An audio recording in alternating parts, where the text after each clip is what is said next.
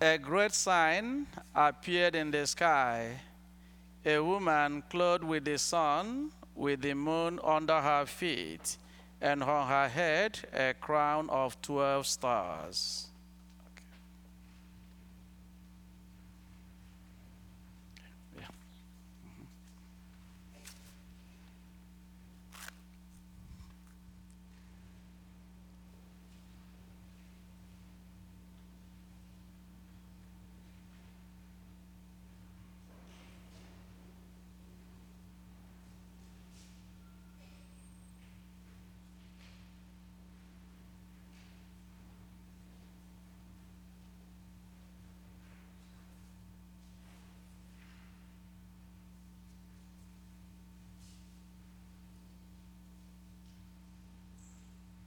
In the name of the Father, and of the Son, and of the Holy Spirit, peace be with you.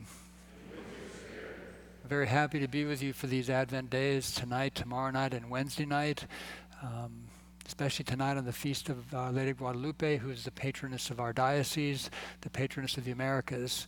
And we have the image here, which uh, was revealed to Juan Diego on December 12th, 1531. Um, as we gather to celebrate the Holy Eucharist around the altar, we uh, celebrate the coming of Christ among us as he proclaims his word to us in scriptures, as he feeds us with his body and blood, and sends us back out into the world as a sign of his presence. Let us acknowledge our sins and so prepare to celebrate these sacred mysteries.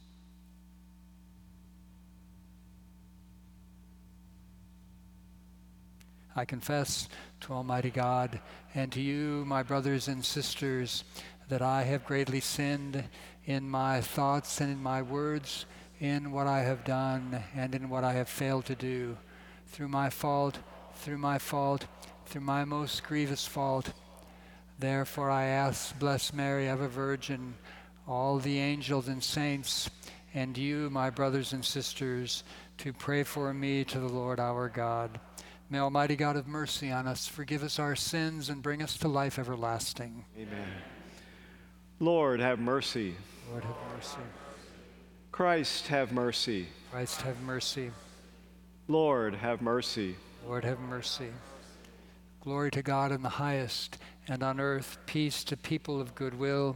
We praise you, we bless you, we adore you, we glorify you. We give you thanks for your great glory. Lord God, heavenly King, O God, Almighty Father, Lord Jesus Christ, only begotten Son, Lord God, Lamb of God, Son of the Father, you take away the sins of the world, have mercy on us. You take away the sins of the world, receive our prayer. You are seated at the right hand of the Father, have mercy on us. For you alone are the Holy One, you alone are the Lord, you alone are the Most High, Jesus Christ with the Holy Spirit, in the glory of God the Father. Amen. Let us pray.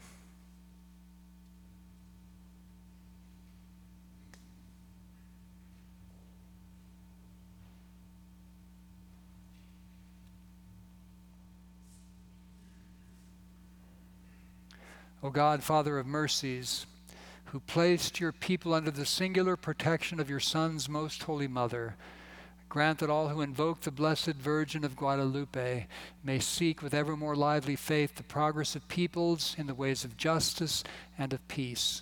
Through our Lord Jesus Christ, your Son, who lives and reigns with you in the unity of the Holy Spirit, God forever and ever.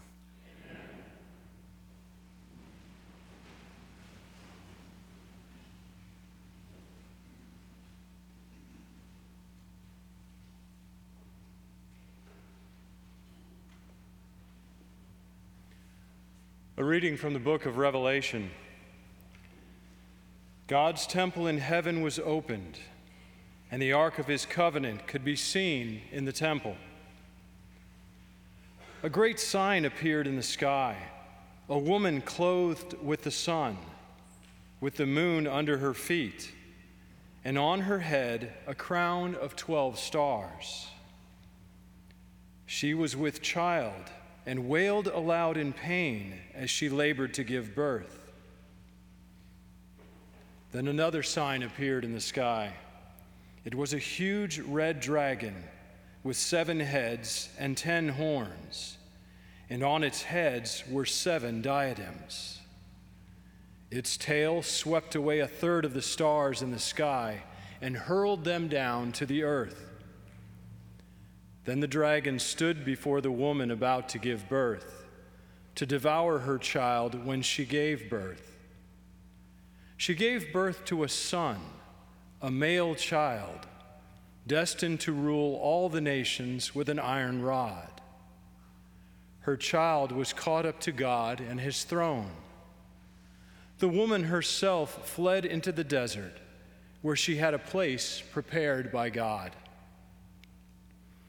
Then I heard a loud voice in heaven say, Now have salvation and power come, and the kingdom of our God, and the authority of his anointed. The word of the Lord.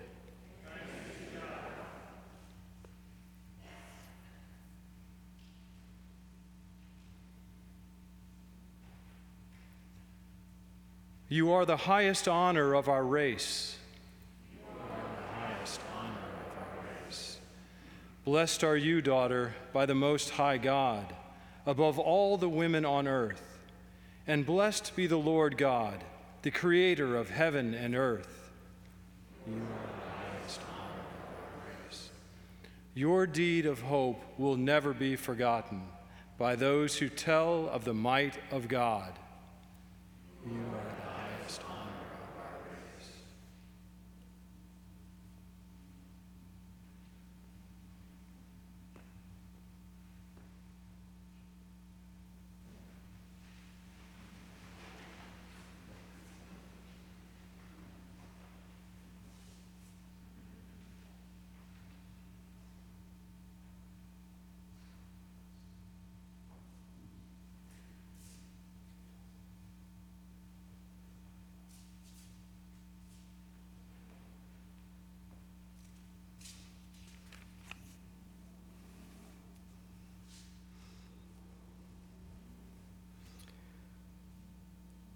The Lord be with you.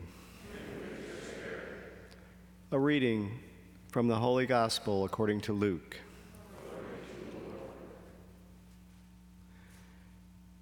The angel Gabriel was sent from God to a town of Galilee called Nazareth to a virgin betrothed to a man named Joseph of the house of David. And the virgin's name was Mary. And coming to her, he said, Hail, full of grace, the Lord is with you. But she was greatly troubled at what was said, and pondered what sort of greeting this might be. Then the angel said to her, Do not be afraid, Mary, for you have found favor with God. Behold, you will conceive in your womb and bear a son, and you shall name him Jesus. He will be great and will be called Son of the Most High. And the Lord God will give him the throne of David his father, and he will rule over the house of Jacob forever, and of his kingdom there will be no end. But Mary said to the angel, How can this be, since I have no relations with a man? And the angel said to her in reply, The Holy Spirit will come upon you, and the power of the Most High will overshadow you. Therefore, the child to be born will be called Holy, the Son of God.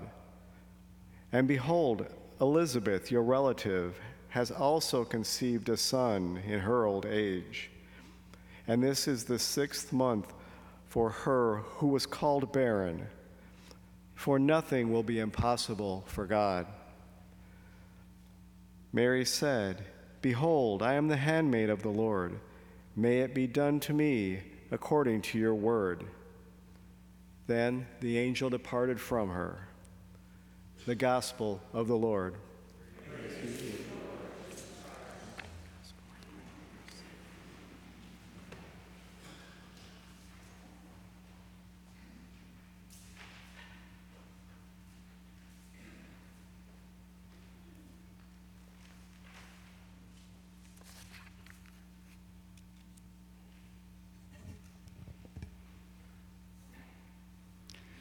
So the plan for this evening is just to offer a little homily now in the context of this Holy Eucharist, which we celebrate together, and then give a longer reflection after Mass.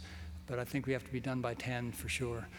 Um, actually, that's past my bedtime now that I'm no longer at the age I was when I first showed up here. And this is the second Mass that I've been to today. I went to Mass at midnight at the cathedral. And um, it's a very different cultural experience, as you may know. I got there about 10 o'clock, and I got there in the middle of about a four or five hour um, serenade and matatinas and um, just all kinds of activity, song, um, the mariachis, and uh, it was just very, just this outpouring of emotion and of, of faith and of love um, for this image. It's very impressive.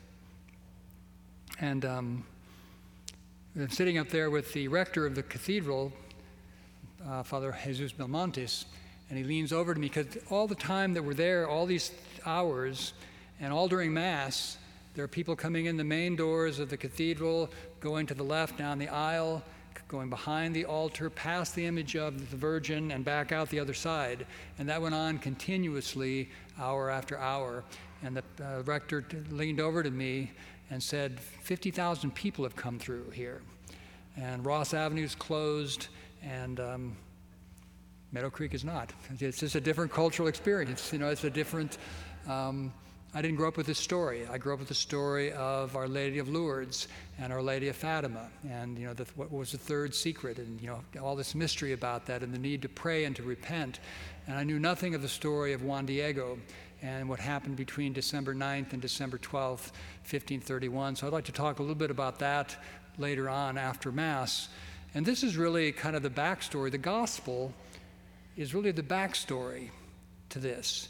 It is a little seed planted that continues to bear fruit in history in just marvelous and unexpected ways. Um, and Pope Francis has said on a number of occasions that we live not in an age of change, but rather in a change of ages, um, that we are entering into a whole new time in history. And the Annunciation is a definitive change of ages. It's called the fullness of time. In the fullness of time, God sent his Son uh, prepared for ages without end. And why that was the fullness of time lies in somewhere in the mystery of God's mind and heart. And it is an event in history. It is a one time, unrepeatable event 2,000 years ago. And yet, it is a mystery that continues to unfold in our lives as Christ continues to come to us um, and give us in every moment the fullness of grace that we need to live this moment. And one of the little things I was thinking about and looking at Juan Diego, and I'll tell you a little bit more about this later on, is that Mary and uh, God through Mary singled him out because he didn't think that he was worthy of this, but, but he was singled out. And in some way, each one of us is singled out for a very particular mission. And we need to pay attention to that. No matter what our age, no matter what our circumstances, we still have work to do. And the sign that we still have work to do is that we're alive and that we're not yet finished in this world. Um, and so, in the fullness of time, the angel comes to Mary, and there is a before and after to this moment. She's doing one thing, one moment. She's living an obscure life in an obscure village, barely a village, in an obscure part of the Roman Empire, the dominant world power. The next moment, she hears, well, in English, she hears, Hail. We don't know what she heard in Aramaic, but full of grace and the Lord is with you. Luke tells us, and Mary must have told Luke in the first place, she was greatly troubled and wondered what sort of greeting this might be. The angel said, God often says, either directly or in this case to an angel, Do not be afraid, Mary. He knows her, He knows her name, He singled her out. And it's a very personal message. You have found favor with God. Before, behold, you will conceive in your womb and bear a son, and you shall name him Jesus. This is one of the most pictured scenes in, in art history. This interaction between you know, ancient times, medieval times, modern times, what happened in this moment when the angel comes to her. And the angel gives a lot of detail. He will be great. He will be called Son of the Most High. The Lord God will give him the throne of David his father. He'll rule over the house of Jacob forever. His kingdom will have no end. All this detail. And after she asks the question, well, how can this be? I'm a virgin. He just piles on more. The Holy Spirit will come upon you. The power of the Most High will overshadow you. The child will be called Holy, Son of God. And then he gives her a sign, a concrete sign, something that she can pick up on very easily in this cascade of words. Your cousin Elizabeth has also conceived a son in her old age. She's in her sixth month. Nothing is impossible with God. And Elizabeth will repeat back these words of the angel, affirming that she is herself pregnant, and she praises Mary's trust in what was spoken to her. The moment your greeting sounded in my ear, the baby in my womb leaped for joy. Blessed is she who trusted that the Lord's words to her would be fulfilled. This is something also for us, because the same mystery is revealed to us in the fullness of time with the fullness of grace. In that moment, in the moment that she said yes to the angel, she had no concept of how this would unfold, where it would lead her. She had to deal, first of all, with the immediate consequences. There may have been a good reason to take a trip to see her cousin, just in practical terms. Rumors could very quickly start in this kind of situation. And a child born six months after they came to live together, hmm, people do not, they know the math. She had to talk to Joseph about it, who also had a message in a dream. And prior to that, he had formed his own plan, a good plan, he thought, a compassionate plan on how to deal with this divorce or quietly let the man who's responsible for this take, responsibility for it. No stoning, please. Joseph must have had to believe her as she told him the story of what had happened. Um, and so he also accepted responsibility for that because within the Jewish tradition, for him to give a name to the child is for him to accept the child as his own. All of this unfolded step by step, day by day. Luke tells us twice, because Mary must have first told him, that she kept all these things in her heart. She reflected on them, attended to them, paid attention to them, pondered them. Sometimes we may live in a, universe that's too distracted now for us to ponder much of anything, how this mystery is unfolding in our own lives. She sets a model of discipleship for us. One time when a woman cried out to Jesus, Blessed is the womb that bore you, blessed are the breasts that nursed you. He said, No, blessed are those who hear the word of God and act upon it, which is all of us. And he comes to us now in this moment as we celebrate the Holy Eucharist at the end of 2022, already the liturgical year 2023. Celebrated today in this world so full of difficulties, a world that is quickly passing away. And we look for him here. We look for him in the presence of the poor also, because this is where he's told us he will find us. He will find me in the Eucharist, you will find me in the poor. As often as you did it to one of these least ones, you did it to me our forebears in faith. And, and we also is important for us to remember our forebears in faith. None of us got here on our own. The fullness of grace is present to us now in this Eucharist, in every Eucharist we celebrate, and in every way in which we encounter Him in the needs of others as the Lord sends us forth as tabernacles of His presence in the world. Uh, for as often as you cared for one of these least ones, you cared for me.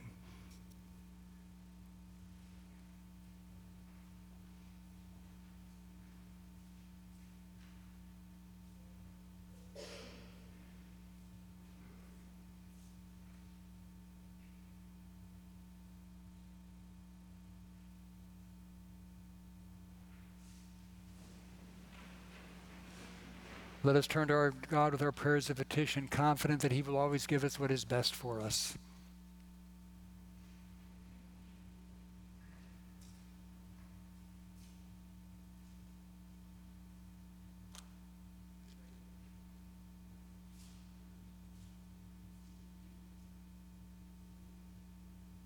For the church, that she will be a hopeful sign of God's presence in our midst, as Our Lady of Guadalupe was then and is today we pray to the Lord.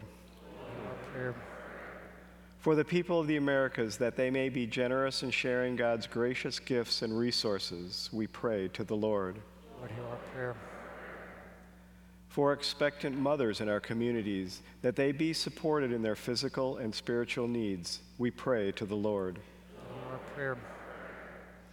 For the people of All Saints Parish, that we who gather to celebrate the feast of Our Lady of Guadalupe be, intr- be inspired to bring compassion and hope to those in darkness and despair. We pray to the Lord. Hear our prayer.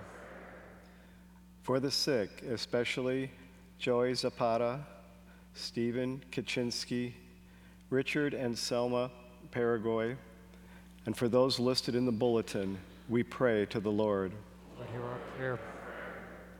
For those who have passed from this life, especially Janet Clark, Maria Konstovich, Ed Monahan, Grace Chang, and for those listed in the bulletin, and for the intentions of this Mass, for the good and faithful of all saints, and for the repose of the soul of Raul Cortez, and for the intentions of the Bazaco family, we pray to the Lord. Prayer. Lord, hear the prayers of your people gathered around this altar during this Advent time. Open our hearts to receive the gift of your presence, hear our petitions, and answer them according to your will through Christ our Lord. Amen.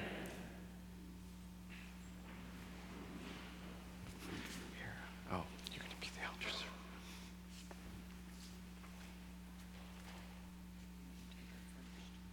The chalice.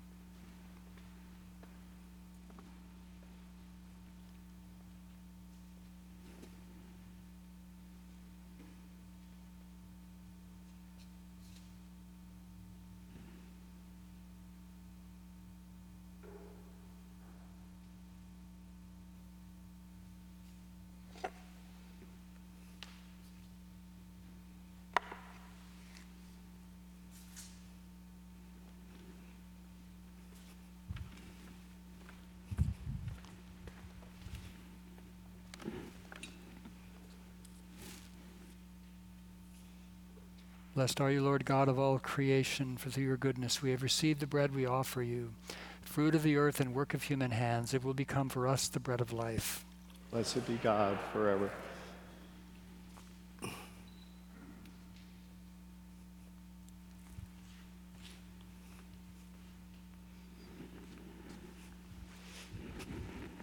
Blessed are you, Lord God of all creation, for through your goodness we have received the wine we offer you, fruit of the vine and work of human hands. It will become our spiritual drink.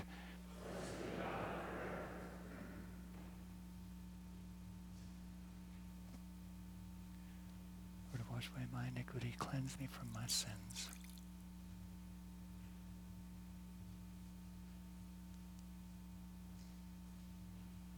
Pray, my brothers and sisters, that my sacrifice and yours may be acceptable to God the Father Almighty.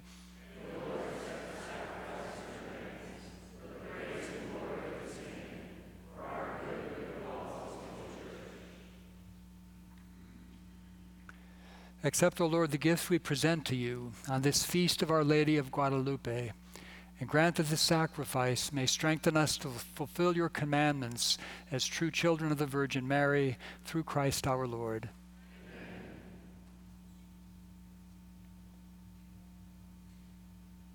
The Lord be with you.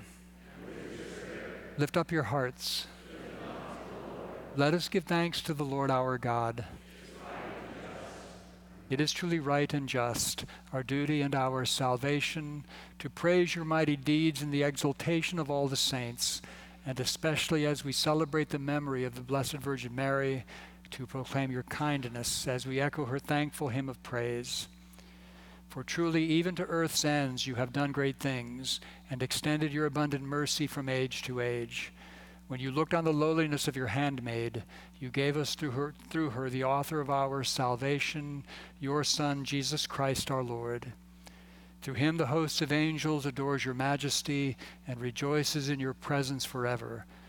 May our voices, we pray, join with theirs in one chorus of exultant praise as we acclaim Holy, holy, holy Lord, God of hosts, heaven and earth are full of your glory. Hosanna in the highest. Blessed is he who comes in the name of the Lord.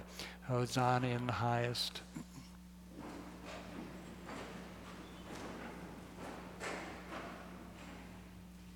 You are indeed holy, O Lord, and all you have created rightly gives you praise.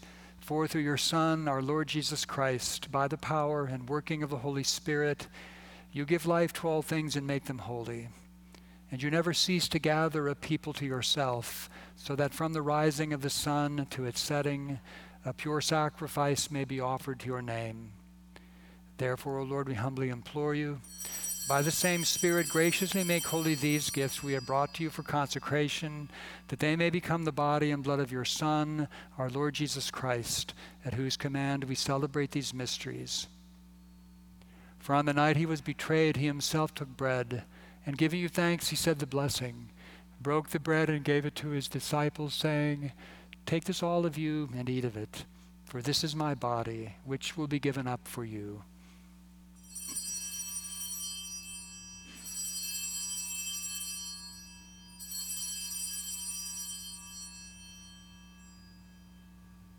In a similar way, when supper was ended, he took the chalice, and giving you thanks, he said the blessing, and gave the chalice to his disciples, saying, Take this, all of you, and drink from it.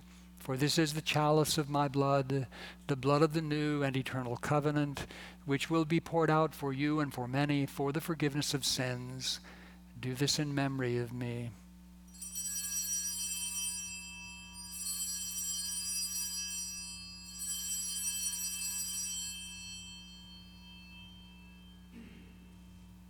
The mystery of faith.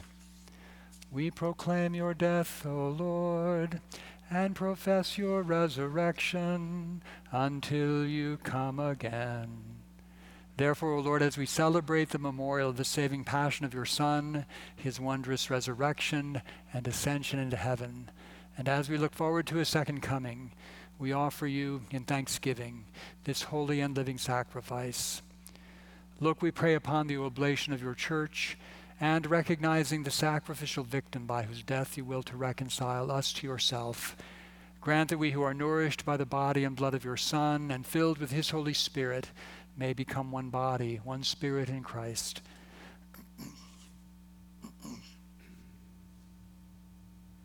May he make of us an eternal offering to you, so that we may obtain an inheritance with your elect especially with the most blessed Virgin Mary, Mother of God, with blessed Joseph, her spouse, with your blessed apostles and glorious martyrs, and with all the saints, on whose constant intercession in your presence we rely for unfailing help. May this sacrifice of our reconciliation, we pray, O Lord, advance the peace and salvation of all the world be pleased to confirm in faith and charity your pilgrim church on earth, with your servant Francis, our Pope, and Edward, our Bishop, and Gregory, our auxiliary bishop, the order of bishops, all the clergy, and the entire people you have gained for your own. Listen graciously to the prayers of this family whom you have summoned before you. In your compassion, O merciful Father, gather to yourself all your children throughout the world to our departed brothers and sisters, and to all who were pleasing to you at their passing from this life. Give kind admittance to your kingdom. There we hope to enjoy forever the fullness of your glory, through Christ our Lord, through whom you bestow on the world all that is good. Through him and with him and in him, O God Almighty Father, in the unity of the Holy Spirit, all glory and honor is yours forever and ever.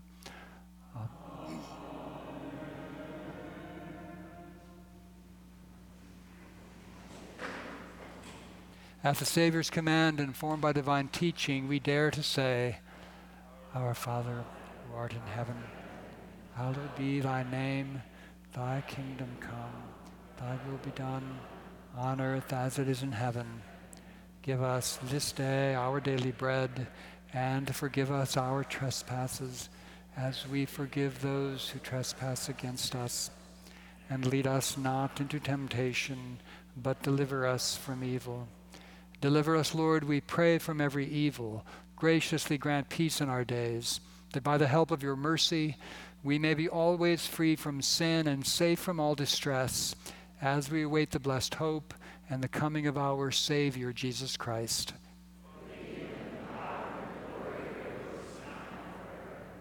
Lord Jesus Christ, who said to your apostles, Peace I leave you, my peace I give you, look not on our sins, but on the faith of your church, and graciously grant her peace and unity in accordance with your will, who live and reign forever and ever.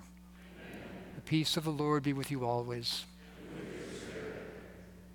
Let's offer each other the sign of peace.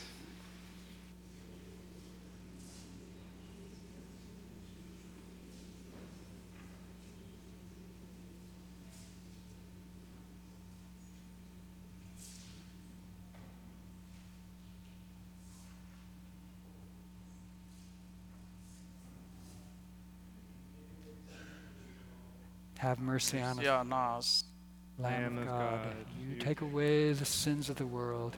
Have mercy on us, Lamb of God. You take away the sins of the world. Grant us peace.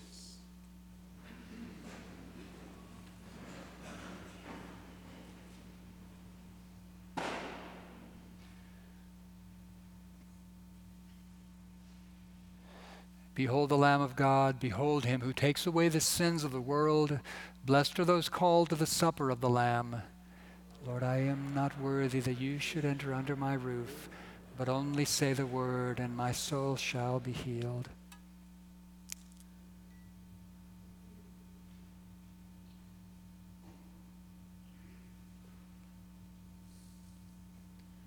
The Lord has cast down the mighty from their thrones and has lifted up the lowly.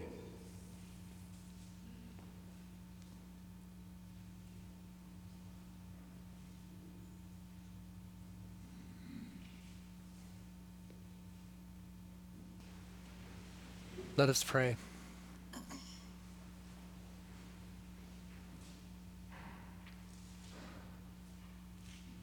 Lord God, may the body and blood of your Son, which we receive in this sacrament, reconcile us always in your love. And may we who rejoice in Our Lady of Guadalupe live united and at peace in this world until the day of the Lord the, the day of the Lord dawns in glory through Christ our Lord. Amen. We want to thank the bishop for leading us at, uh, during this mass. This is the first part of tonight's activity. So after the final blessing, we will just wait for a few minutes for the bishop to take off the mass vestments. So he will come back for the beginning of our Advent mission. So once again, thank you, Bishop, for leading us at this mass. Thank you, Father Javita. The Lord be with you. And with yours. May Almighty God bless you, the Father, the Son, and the Holy Spirit. Amen. Go in peace, glorifying the Lord by your life.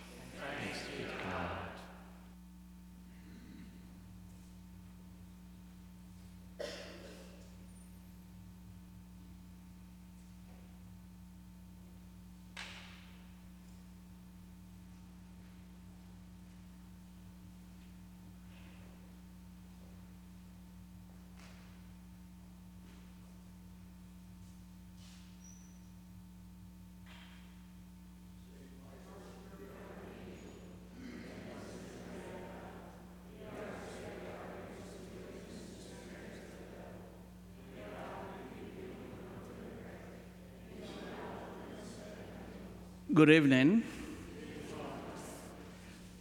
I want to thank you for making yourself present for this great night. It's a great night because we are going to experience the wisdom of a great guy in our midst. Somebody we know too well because all Saints was his first assignment as a Catholic priest from 1982 to 1986.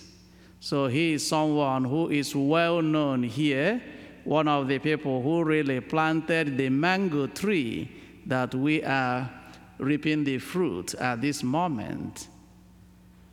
And it's this a thing of honor that we approached Bishop Kelly and asked him to come over to All Saints to help us with three events within six weeks.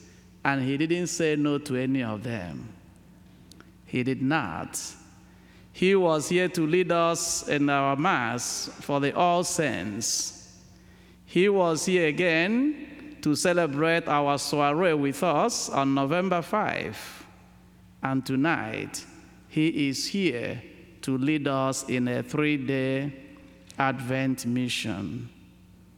We are so grateful that he said yes to all these, like Mary, who said the great yes and brought Christ to the world. We are happy that our auxiliary bishop said yes and is going to share his experience with us for these three nights. Just for us to know a little bit of whom he is. He was born, according to him, in the middle of nowhere, in Lomas, in Iowa. And he was ordained as a priest of the Diocese of Dallas on May 15, 1982 was ordained as auxiliary bishop for the Diocese of Dallas on February 11, 2016, at the Cathedral of the Virgin of Guadalupe, Dallas here. Bishop Kelly has held great positions in the Diocese of Dallas. Sometimes when I look at him, I feel like without him, I don't really know where we will be in the Diocese of Dallas. And I'm being sincere about it because everything kind of centers around him, and he has been a great support both to the clergy, the laity, and more especially for some of us who came from outside to serve the Diocese of Dallas. He has been to go person so I look at him as the life wire of the Diocese of Dallas, in any way you look at it. He has served as the chaplain of University of Dallas. He has been the pastor, actually the founding pastor of St. Gabriel, the Archangel Catholic Church, McKinney, Texas. He has been the vicar for clergy since 2008 till today. He's still the vicar for clergy. And presently, since 2016, Bishop Kelly has been the auxiliary bishop of the diocese, the vicar general of the diocese, the moderator of the curia, and like I said, the vicar for clergy. So you can understand when I say that he is the live wire of this diocese. And we are so glad to have him in our midst. And so, my dear friends, I invite you to listen to one of the pillars of this parish and of this diocese, and as, as he shares his vast experience with us. So, it is my pleasure to introduce in our midst Bishop Greg Kelly the auxiliary bishop of the Diocese of Dallas. Thank you, Bishop. Thank you.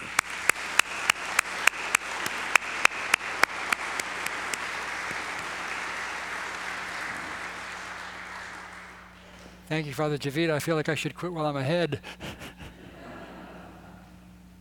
one of the things I was thinking about, uh, you know, just thinking about tonight especially, was um, this is the place where I really learned to be a priest because I got here about a month after I was ordained a priest. I was ordained, as Father Javita said, on May 15th, 1982, at my home parish in Colorado Springs, Colorado, Sacred Heart.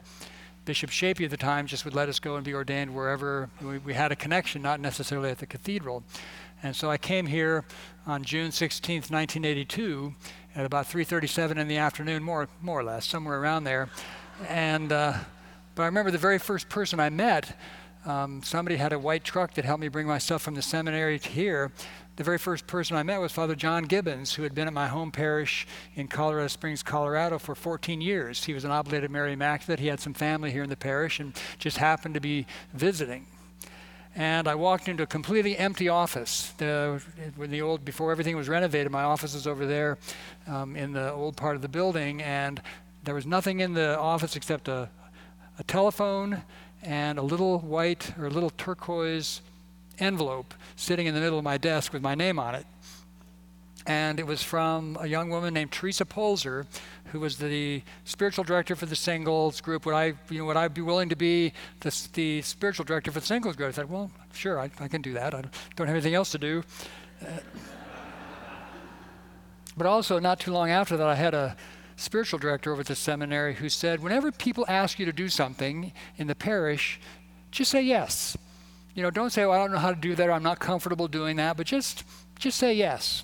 So Susan Dorfmeister, who I saw here somewhere, she asked me to be involved in youth ministry. So I said yes, although I was really nervous of being involved in youth ministry because I just it just made me nervous. And or Mary Lou Kaup and Phil Kaup asked me to work with a divorce and separated group, and I said sure, I'll do that. And um, you know, I just learned a lot how to how to do things just by by saying yes. I didn't have any experience at it. I didn't know whether I was any good at it or not. But I thought, well, I'll just say I'll just say yes. And at the time, Monsignor Raphael Camel was the pastor the whole time I was here, and I learned a lot just from his, his just way of being a pastor. And uh, we never had any kind of formal mentoring meetings or anything like that, but I knew if he had the 6.30 Mass, he ate breakfast at 7. If he had the 9 o'clock Mass, he ate breakfast at 8. So if I had something to ask him, I would just have breakfast at the same time. And um, I always made sure I made the coffee because he made horrible coffee. Somebody one year had given him some spiced tea, and he was frugal. He didn't want to throw anything away, so he put a little bit of the spiced tea in the coffee just as a way of getting rid of it, and it tasted horrible. So uh, I just made the coffee. And then um, the other thing I just remember is walking down the aisle that had the rust colored carpet at the time. Just a sense of joy. You know, finally being a priest after six years, and in the last couple of years, some difficulties that. Uh, you know, it took a while to kind of work through and just kind of finally being at the beginning. And I just really learned how to be a priest here in this very spot here. And I'm so grateful to you who are still here after 40 years and many others who have come after that uh, um, along the way. So, what I, want, I was thinking about doing for the next several nights and I really wanted to think about Our Lady of Guadalupe. I mean, this is, I, didn't, I did not even know the story when I was here. Um, it really wasn't until I became vicar for clergy and I started being a substitute. I tried to learn some Spanish so that I could help out in Spanish speaking parishes and just to begin to learn this story and going to the cathedral several years in a row and just seeing this outpouring. I mean, they really they closed down Ross Avenue, they closed down Crockett Street. You know, they have police that are there, and they have you know it's like a festival, and they have the dancers and the music, and you know it's lucky that it's a, an urban area where nobody's yelling at them for making too much noise at 1:30 in the morning. But that happens in some other parishes around this time of year.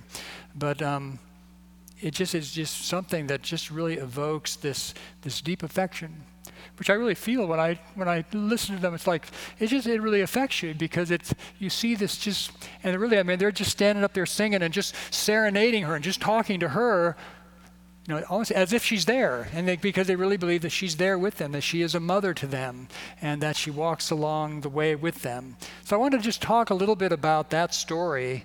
Uh, tonight, just to reflect on it a little bit, because it also represents um, a change in the age.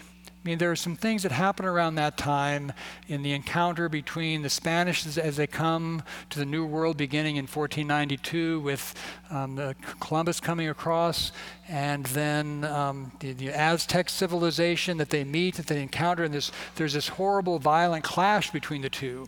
You know, just a really bloody bloodbath, and there's disease, and, and so there's kind of a decimation of the, of the native population, but also on the part of the Spanish um, and the Spanish missionaries in particular, um, you know, just like how do we how do we evangelize this people? How do we proclaim the gospel to these to these people?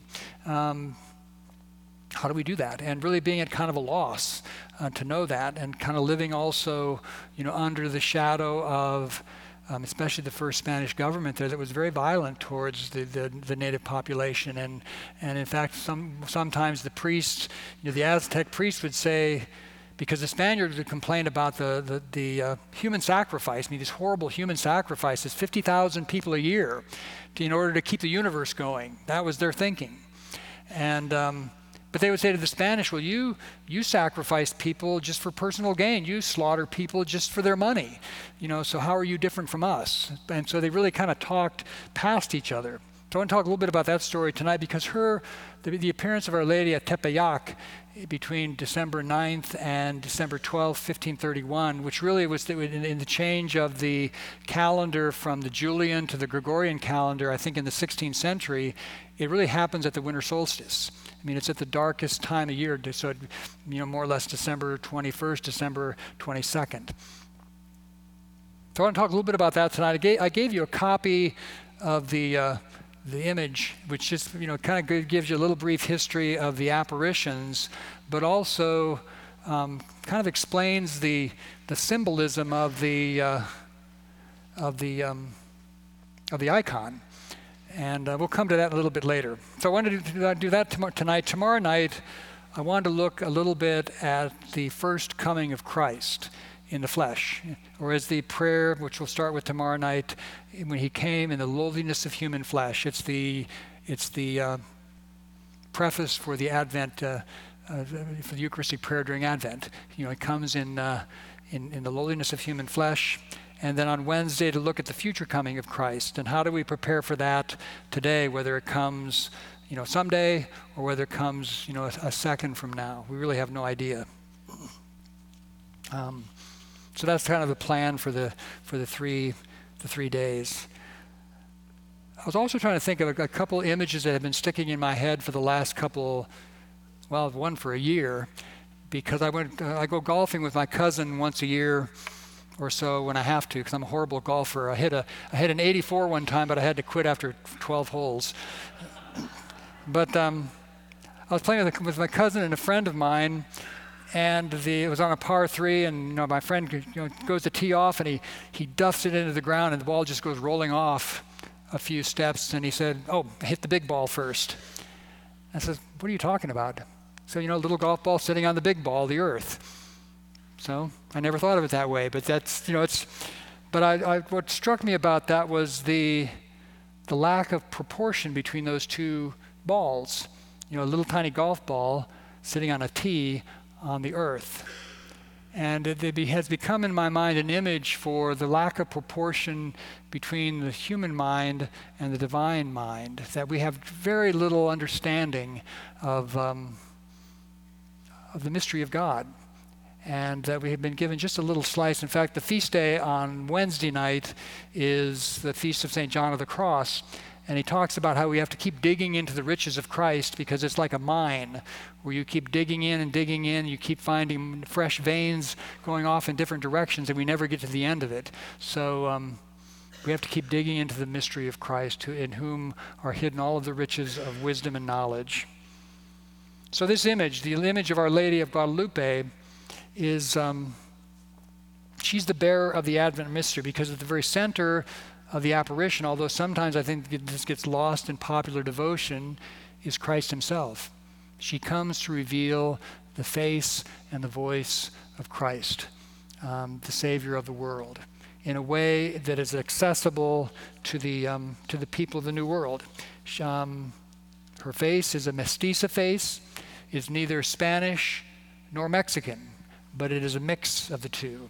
And that initial mix oftentimes happened in the violence of rape and other things of that corner, but in her, they meet um, in, in the peaceful face of the Mother of God. And she speaks to Juan Diego in his native voice, Nahuatl. And she speaks to him. I was thinking of the, uh, you know, there's the image of the, the woman clothed with the sun, with the moon under her feet, and a crown of stars on her head, and she's kind of way up there but um, Our Lady of Guadalupe, she meets Juan Diego face to face, you know, as one person to another. It's a very intimate meeting. And it also represents a change of ages because it leads to the really the, the vast evangelization of millions of people um, over the next 10 years. So the Spanish of the late 15th century, though, as they come to the New World, they've also experienced a little bit of a renaissance in their own life because for 700 years on the Iberian Peninsula, they have been battling against uh, the Muslims. Um, they have uh, Jewish people have lived in their midst, particularly with the Muslims. They were more tolerant of, of Muslims than Christians were. But in 1492, at the very beginning of 1492, uh, so for them, that, that's not so much about the discovery of America, at least not f- initially, but it is about finally uniting the entire Iberian Peninsula under the Catholic kings, monarchs, uh, Ferdinand and Elizabeth. And so they feel they have this feeling that this is our time. You know, we this is this, you know, this it's our time to, you know, that uh, we're the people of this age. We're the ones who are going to begin now to expand. We're going to to um, proclaim the gospel in a better way than anyone else has ever done that. Um, at the same time, then, the Aztecs, before they meet them, are also feeling like the, a certain age is coming to an end. You know, they have been the dominant power um, in the in Central America for centuries. I, I don't remember how long, but they also have this feeling from their own priests, from their wise men, that this age is kind of running out and a new age is coming. This is before the Spanish even arrive on the coast. Um, you know, they see different signs of omens, they see earthquakes, uh, different things that are happening along that way. Um, and so they begin to feel, you know, our time is over. And they think of time almost like being a jar of water that you, it, you know, it pours out, and once the jar is empty, it's just empty, and there's no going back. So when the Spanish arrive, they begin to see this as, as a fulfillment of their, um, of their predictions, of their prophecies. Um, and so the world that the Spanish meet there, though, is a very highly developed world. I mean, they're, they are experts in architecture, they're experts in science, they have calendars that are more accurate than the European calendars, um, they are able to read the skies, they have a very kind of a poetic, um, intuitive way of looking at, the, at, at looking at the world, um, very highly symbolic. They, um, in philosophical and theological beliefs, they don't think the spoken word is sufficient. And so they look for images, songs, and flowers, and a lot of those will appear on the image of Our Lady of Guadalupe. Um, they see that music and flower also testify to the transitory nature. Everything passes, um, and yet they leave a trace. And the knowledge of the truth comes not primarily through philosophical or theological reasoning, but through inner experience, through intuition. Um, they have a public school system. All the, all the Aztecs kids go to school. Um, and the father has the primary responsibility for overseeing the education. Um, the world of the Spanish conquerors they come out of a, a, um, a, a, background which is much more focused on the individual. The Aztecs are focused on the family. In fact, they think, you know, uh, that when a, when a child descends from the sky into the mother's womb, it's a faceless reality until it is kind of formed in the in the family. It's why they're able to to sacrifice people because it's the collective, it's the family that's most important. Um, the individual is not that important. For the Spanish, it's the individual that are most important. There was a saying at the time that Spain was a kingdom with 20 million kings, that everybody was an individual who had importance to them. Um, and also, as I said before, there was finally a unity of church and state after 700 years of war. And their mode of expression was much more imperative and direct. They want to define things. They look at philosophical, canonical, theological ways of defining things, um, much more abstract and um, speculative. The truth exists in the mind and the mind's ability to understand it. So when they meet each other, um, they're really not able to talk to each other even because they, they kind of talk past each other.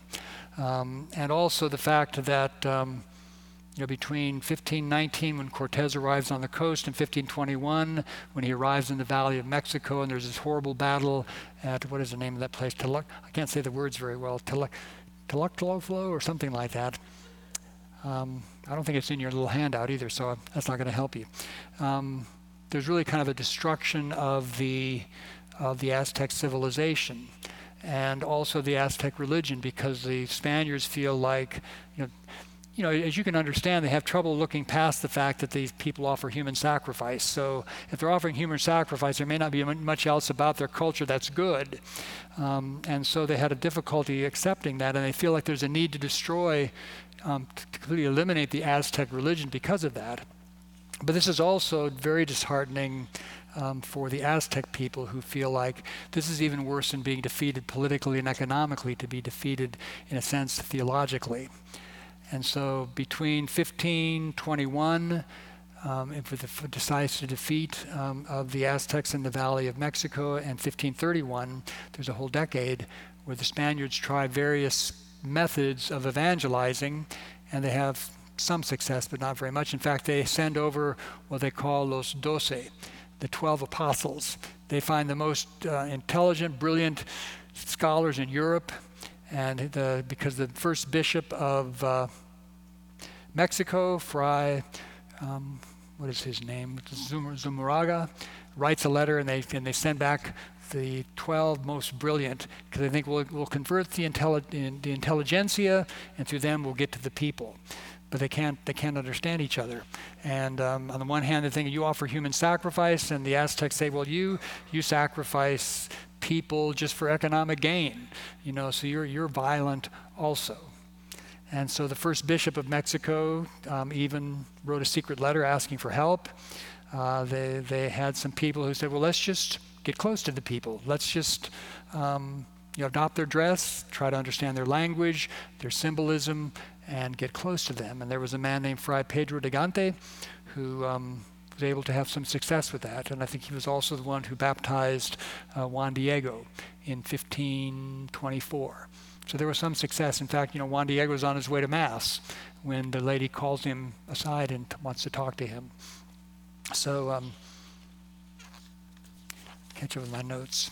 So you have a little bit on the page there. You have an outline of what happens between 15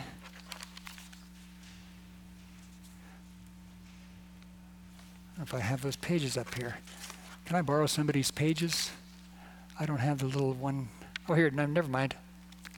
It was filed under miscellaneous.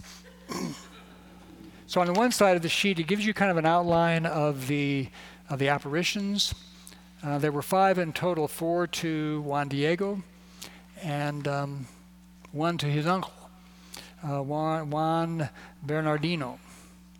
And so the primary source for this is a work called the Nican Mopu, Mopohua. I think that's how you say it, which was written in the 1540s by a man named Antonio Valeriano. And it's a long, maybe a 10, 12 page account you know, relying on uh, Juan Diego himself and other sources to kind of put together the story of what happened over these three days. And so, as you'll see in, in the first apparition, Juan Diego is on his way to Mass, and he's passing by a mountain, Tepeyac, which was a sacred place for the Aztecs. It was the, the, the pilgrimage site for their female deity.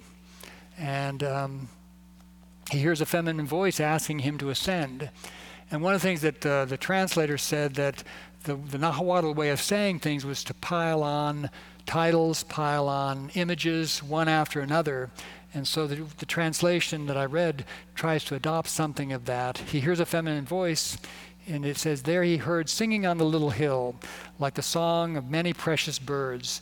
When their voices would stop, it was as if the hill were answering them. He said to himself, By any chance am I worthy? Have I deserved what I hear? Perhaps I'm only dreaming it. Perhaps I'm only dozing. Where am I? Where do I find myself? Is it possible that I'm in the place our ancestors, our grandparents told us about, in the land of flowers, in the land of corn, of our flesh, our sustenance, perhaps in the land of heaven? What's interesting about the, all these things he puts together, not, not all that detail is on the sheet, that just gives you a little bit of a summary, but um, that he f- sees that there's a connection and a continuity to his own ancestors. So he's born in 1507. 1474. So they know nothing of the coming of the Spanish yet at all.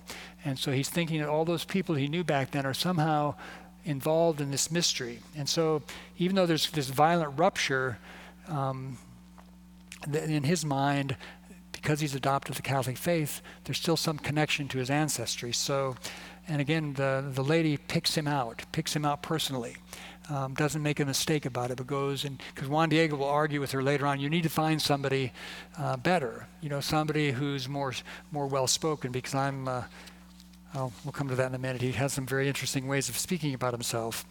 So the woman sends him to the bishop Fray Juan de Zumárraga in the city of Mexico. You know, it's always the bishop's job in these uh, kind of stories to be the person that says, "No, I don't believe that. You know, you need to do better than you. I need a sign. Let's let's talk about this some other day. You know, and I'll pray about it." So the bishop, um, but I mean, at the same time, though, this bishop has been anguishing over the situation in the New World. Like, how do we evangelize? How do, and also anguishing over the violence of his own people. In fact, he writes a letter to the Pope about 1529 and he has to smuggle it out of the country because they don't want him talking to anybody back there about anything that's going on in the New World. He has to he has to smuggle it out, and the um, the native people see that the friars are different than the conquistadors, but they still belong to the same people, and their God is still the God of the conquistadors. And so, after um, he goes in, he goes in the morning. He waits all day to, to see the bishop. Comes back. The same the second apparition is that same that same day. That's on the sheet also. And so he says to her, tells her what happened. He says, "So I beg you, my lady, my queen, my little girl, to have one of the nobles who are held in esteem, one who is known, respected, honored, have him carry on, and take your venerable breath, your venerable words, so that he may be believed." I'm just a man from the country. I'm the porter's rope. I'm a back frame, just a tail, a wing. I myself need to be led, carried on someone's back. There, where you sent me, is not my place to go or stay, my little girl. And so, no, she said, I've, I've, I've called you personally. I have all, any kind of number of people I can ask to be messengers, but you're the one. He, so she points the finger back at him. So he goes back to the bishop on uh, the third apparition. He goes back for a, th- a second interview. And the bishop asks him for some sign um, because he feels like there needs to be some verification of this. And, and Juan Diego was just overjoyed because, first of all, he knows it's a real thing. And he said, Well, I'll get you a sign. She'll give you a sign. And so he's overjoyed by that. And um, the bishop has him followed to see where he goes. Um, I wonder if I would do that. I might. but um, somehow um, he loses him or they, they, they lose track of him. He doesn't do anything to evade them, but they lose, he, he, they lose track of him. So they go back and tell the bishop he's lying. That uh, you know we, we followed him. We found out he's just lying about the whole thing. And so um, the next day, um, and she says, Come back tomorrow, and you may take the bishop the sign he has asked you for. With that, he will believe you, and he will no longer have any doubts about any of this, nor will he be suspicious of you. So on the fourth apparition, there, there's a day skipped because his uncle Juan Bernardino gets ill, and so um, he wants to go, he wants to go into the town to, to find him a priest to celebrate the last rites, so he can be uh, you know prepared to die. So he thinks he can walk around the other side of the hill and just evade this lady, you know, as if she, um, as if that were possible. And so um, she finds him, and he tells he tells um, tells her what he, he tells her what he's doing, and she says to him, these are probably the words that are quoted most often in this apparition. Listen, put it into your heart, my youngest son, that what frightens you, what afflicted you, is nothing. Do not let it disturb your face, your heart. Do not fear this sickness or any other sickness, nor any sharp or hurtful thing. Am I not here? I who have the honor to be your mother. Are you not in my shadow and under my protection? Are you not the source? Am I not the source of your joy? Are you not in the hollow of my mantle, in the crossing of my arms? Do you need anything more? And so he, they have these reassuring words that he gives, that she gives to him, and then she sends him up to the top of the hill. And this is the middle of wintertime, and the frost is heavy on the land. And he goes up there, and there's all these beautiful flowers growing, different varieties of Castilian flowers from Spain and other places. And he loads a bunch up in his tilma and takes them back down and she, she arranges them which i think is a beautiful thing you know she just takes and personally arranges the flowers in his tilma and sends him on his way and so the servants now are not too open to him being there because he's been such a nuisance. And some of the friends of those he gave the slip or thinks he gave the slip and was lying about the whole thing have heard about it. And so they block him and they want to see what he has in the tilm. And whenever they look inside or they try to pull something out, there's just a, a flat image in there. They can't see anything and they just see something that looks like painting. And so when he's uh, finally able to give them to the governor, you know the story. He calls him the governor, but all these flowers. Um, spill out. And on the tilma is this image here, um, which is unlike anything from that period. Um, I once went to a talk where Monsignor Eduardo Chavez, who was the procurator for the canonization process of Juan Diego back in the 90s, 2002, he showed other images of artwork that was that was common to that time of, of, uh, of uh, in Mexico in the 16th century, and there's there's nothing close to the complexity of this kind of image, and, you know, nothing that has that kind of iconography, and so he takes the bishop, the bishop believes him, he takes him to the place where the apparition happened. The fifth apparition takes place with the uncle because he, um, she reveals herself to him with the same imagery. Um, he's, he, he's well at the time that she tells Juan Diego not to worry about it and reveals to Juan Bernardino what her name is, the perfect virgin, St. Mary of Guadalupe.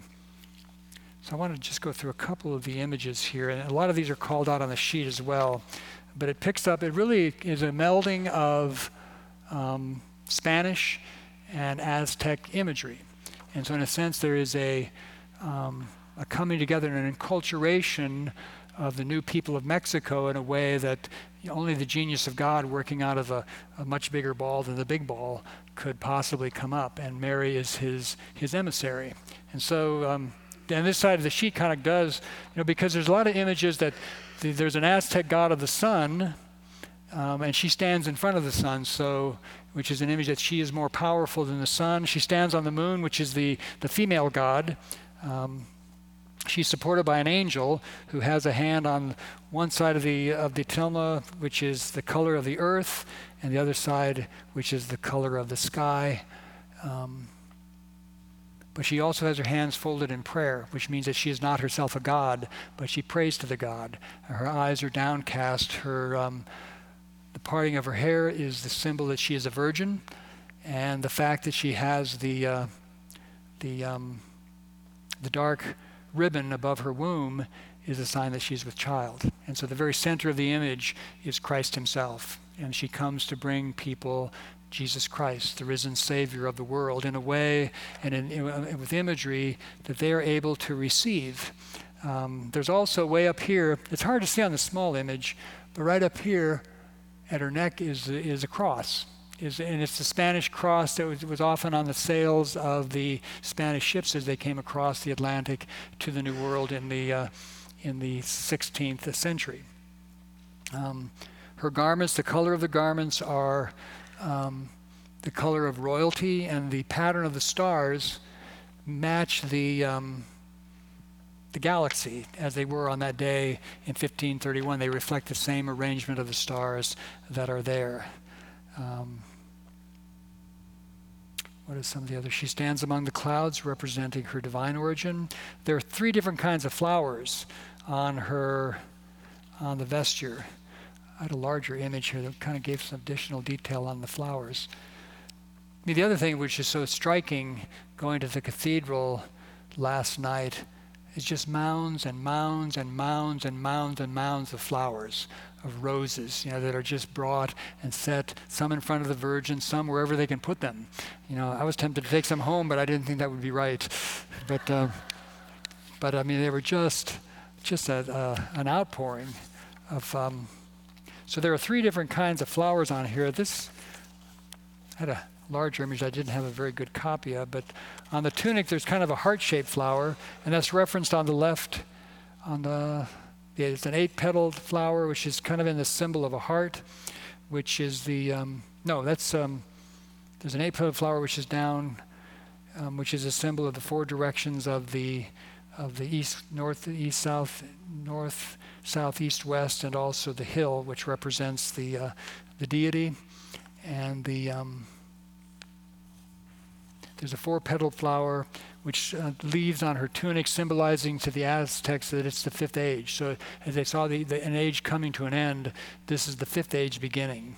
Um,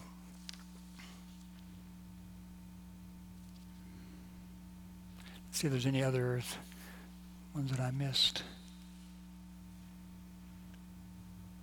The other thing, and just noted on the left-hand column, is that scientific analysis that was done in the 20th century shows you can see, I think, 13 different people reflected in her eye. And the tilma maintains the temperature uh, about 98 degrees, the temperature of the human body, and it's um, on a, a, type of uh, material, maguey, maguey, I think it's called, which typically has a shelf life of about 20 years. And the um, it's ayate fiber, approximately, it can last about 20 years. And yet, after almost 500 years, the tilma does not show even the slightest sign of decay. And the way in which the color is applied um, is unknown to science, uh, being neither animal, vegetable, or mineral dyes. And um, there are no brush strokes indicating that the tilma is not a painting. Um, So this was something in which, um, again, were the fullness of time which unfolded with the coming of Christ 1,500 years ago, and the Annunciation is the prelude to this, um, because it is a, and Juan Diego shows himself to be a man who is obedient, who's humble, but does exactly what the Virgin tells him to do. If the, the, Virgin tells him to go and talk to the bishop, he may argue, but he goes. And he stays as long as he needs to stay until he finishes his mission. Um, and so, in the 10 years following the apparitions of Our Lady of Guadalupe in 1531, uh, nine million of the native people, the Aztecs, were baptized. They even had to shorten the baptismal rite in some places to accommodate such large numbers. Um, another thing is she calls herself a mother to all in the land. And uh, it is a coming together of two cultures. Um, but at the time, the land is the whole continent of the Americas, North America, South America. There are no borders. So she's the mother of the Americas, uh, the mother of the New World. Um, and that she opened up a new era of evangelization in the New World, enculturated the gospel in a way that only God could do, neither Aztec nor Spanish, but a mixing of the two. And in some way, that violence there was redeemed in, in the image um, because these things come together in her face, in her voice, um, and it be, leads to an evangelization of the Americas. And it really is a change of time, a change of eras uh, for the Spanish, for the Aztecs, and for us. And as Pope Francis has talked about different times, um, us living in not just uh, an age of change, but a change of ages, because he also feels like there is some need for the church to be made new in this era. How do we evangelize um, the world now? Uh, Bishop Burns, in calling for there to be a synod, you know, had, had something of that in mind also. How do we proclaim the gospel now um, in this culture? And uh, there was a priest from North Dakota, Monsignor John Shea, James Shea, I think, who wrote a book called um, Christendom to Apostolic Age, you know, preaching in the age. There's a subtitle I can't remember, but his thesis also is we're coming out of a period where Christianity is is inculcated in the culture into a time more akin to what the original apostles preached in the Roman Empire of that age. That uh, you know there's a people who are the gospel is unknown, um, it's unloved, or there is violent, it's violently violently opposed, um, or even people who are indifferent to it. Um, and so, what are the ways of helping the gospel get into people's daily lives again, to reawakening, uh, reawakening the faith? And um, Pope Francis also wrote uh, in a, one of his, his, first documents on the, um, the joy of the gospel, where he talked about Evangelii Gaudium, because um, this is also an image of resurrection, of death and resurrection, of something coming to new life. He wrote that Christ's resurrection is not an event of the past, it contains a vital power which has permeated this world. When all seems to be dead, signs of the resurrection suddenly spring up. It is an irresistible force. Often it seems that God does not exist.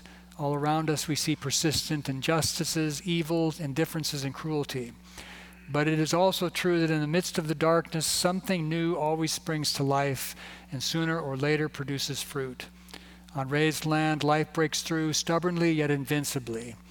However dark things are, goodness always reemerges and spreads. Each day in our world, beauty is born anew. It rises transformed through the storms of history. Values always tend to reappear under new guises, and human beings have arisen time after time from situations that seem doomed.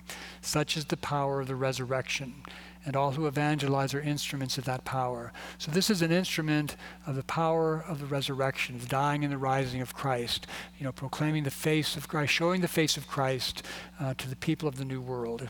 And Pope Francis goes on and says a little bit later in that world that faith also means believing in, God, believing that He truly loves us, that He is alive, that He is mysteriously capable of intervening, that He does not abandon us, and that He brings good out of evil by His power and His infinite creativity.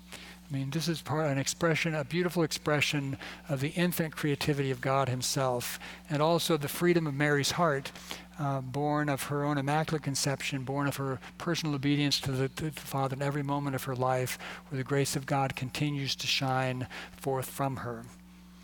Um, in some ways, we also live, you know, in the midst of a change. Well, he says not a, an age of change, but a change of ages. and with massive displacements of people due to war, weather, economic desperation, a climate of uncertainty politically, economically, breakdown in systems that people just depend on, take for granted, whether that be air, you know, water, transportation, COVID disruptions, all the kind of things that we've lived with over the last several years. A decline in the number of people actively involved in their faith. At the same time, all these little things continue to take root and grow in other places um, growth and movements of evangelization associations that are on fire with love for Jesus. What new growth thing will, what new thing will come out of our of our era? Um, perhaps we live just before you know another event like this. Who knows? But even if that's not true, it is for us today to know how the Lord has singled us out. Um, the way he, he, singled out Juan Diego for some special mission. I'm going to talk a little bit more about that, you know, tomorrow night and, and the night after um, you know, the first coming of Christ and the con- kind of conspiracy of grace that is at work in the life of each one of us, and the future coming of Christ. How do we prepare for that? Something which seems to be, you know, an abstraction or something to yawn at, or well, we can't do anything about that today, so let's go have another cup of coffee and you know see what's on TV. Um, so, you know, life goes on in these circumstances, and yet we live between the two comings of Christ and also the ways in which he continues to come, you know, personally to us sacramentally, how he comes to us in the faces and the needs of the poor or other people who come to us seeking a companionship for us to accompany them along the way. So I'd like to reflect a little bit more on that in the next couple nights. So I'd like to take maybe just three to five minutes if there are any questions or thoughts that you would like to, to share and then just end with a with a prayer. Maybe three three questions, just because it's close to eight o'clock, and I think we promised to be done by eight. Except I, the homily went longer than I thought, so it took a while to land the plane. if not, we'll just conclude with a prayer to Mary, or a prayer of Mary, which is the prayer of the church.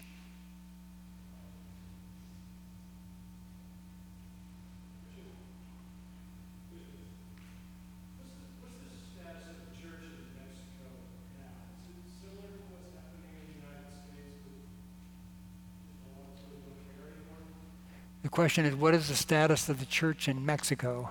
Um, you know, is it similar to here, with people, being, I guess, being indifferent to the faith? Um, I don't know if I know the answer to that. I mean, I haven't really looked into that recently. I know that, you know, around the time of uh, of um, the Feast of Our Lady of Guadalupe every year, there's just this massive, you know, and does that constitute fidelity or not? Uh, you know, it's hard to, I mean, but there's still that lively sense of her presence and love in the lives of people. Um, back in October, somebody gave me a, um, a YouTube video of something similar in uh, Peru.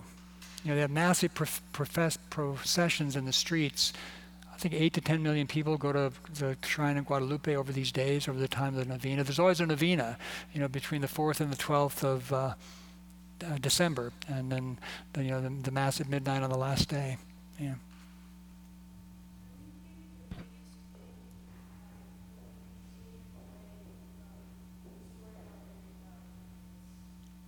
The question is, what is the biggest thing we can take away from uh, the story of Our Lady of Guadalupe? Um, I think one is just the uh, her closeness to us and the purity of her, of her heart is, is, a, is a model for us to make the same kind of response ourselves. I think she, because sometimes we can kind of put her on a, pe- a, pedestal and say, well, you're special. You had special graces. You had, and but I think to say she's a model for discipleship for us to hear the word of God and act upon it, and that's how Jesus praises, you know, her. Um, that she conceived him in her heart before she conceived him in her womb. That she was one who faithfully listened for what God um, asked her to do and did that. Um, I'm also just thinking, just actually, I didn't plan on talking about just, you know, what is the way that God singles each one of us out? Because each one of us has a special mission, and the very last reflection on Wednesday is a kind of reflection on that by um, St. John Henry Newman, a 19th century English cardinal. But I mean, there really is a sense of having a personal vocation. I have something to do that only I can do. And to, to ask her to help us to see that and to choose it. I think that's what the gifts of, the, of confirmation are for also, you know, to have the wisdom and knowledge to see what it is that I, I need to do in each moment, to choose it, and to hang on to the choice when it gets difficult because I think you know all three of those uh, we can go wrong either not seeing it or not wanting to see it um, to once we see it to not wanting to choose it and then once we actually do choose it not to not to follow through on it uh, you know with, with that kind of faithfulness yeah. and just one more then we'll just end with a prayer Just, just a minute, just a minute. because it represents so many people have it. I mean, I'm I'm not one to judge, but you'll have violent gang members and they'll have a huge tattoo of her on it. So it's it represents something greater to them than just faith, I think. I don't know if that's I think that's I think that's true. I mean, it, it, like with any kind of popular devotion, it's always straddling the line between. Uh, I mean, I was, I was watching the Matachinas last night, you know, coming down, and they do these, these very beautiful choreographed dances. I wonder, but if you don't know anything about the history of that and the way that that's an expression of devotion, I mean, you think, well, this this does look, it could look pagan even. Um, but I mean, there's not. But yeah, I think that with any popular devotion, I think there's that tendency. It's really walking that line between, you know, faith and superstition, or faith and other things that could be, you know, gang related or or political. Mm-hmm. So let's end with a prayer. This is a prayer that's always said standing. So let's stand. This is a prayer said every evening. It shows up in the Gospel of Luke um, and it ends with the doxology. Um, so I'm, what I'm going to do is I'm just going to say a line, and if you would just repeat each line after me, they're short lines. I think we'll do we'll do great. But let's just pray in silence first of all to know that we gather in the presence of the Lord as His people, um, and that He is among us.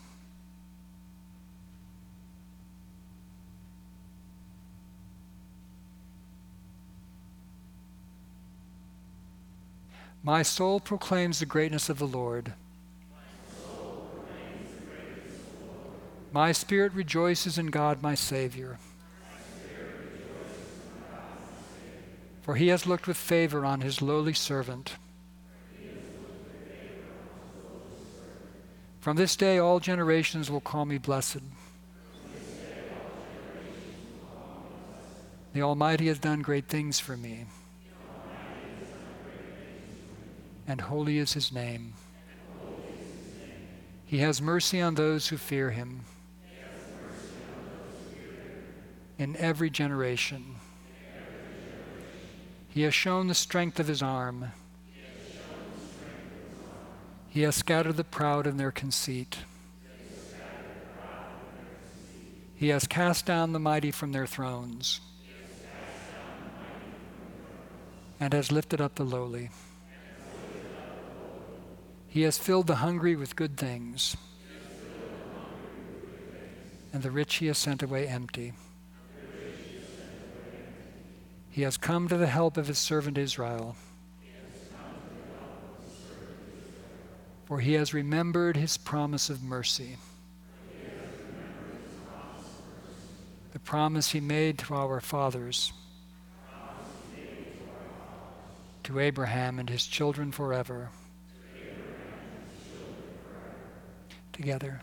Glory be to the Father, and to the Son, and to the Holy Spirit, as it was in the beginning, is now, and ever shall be, world without end. Amen. And may Almighty God bless you, the Father, the Son, and the Holy Spirit. Hope to see you tomorrow night. Bring a friend. Go straight home.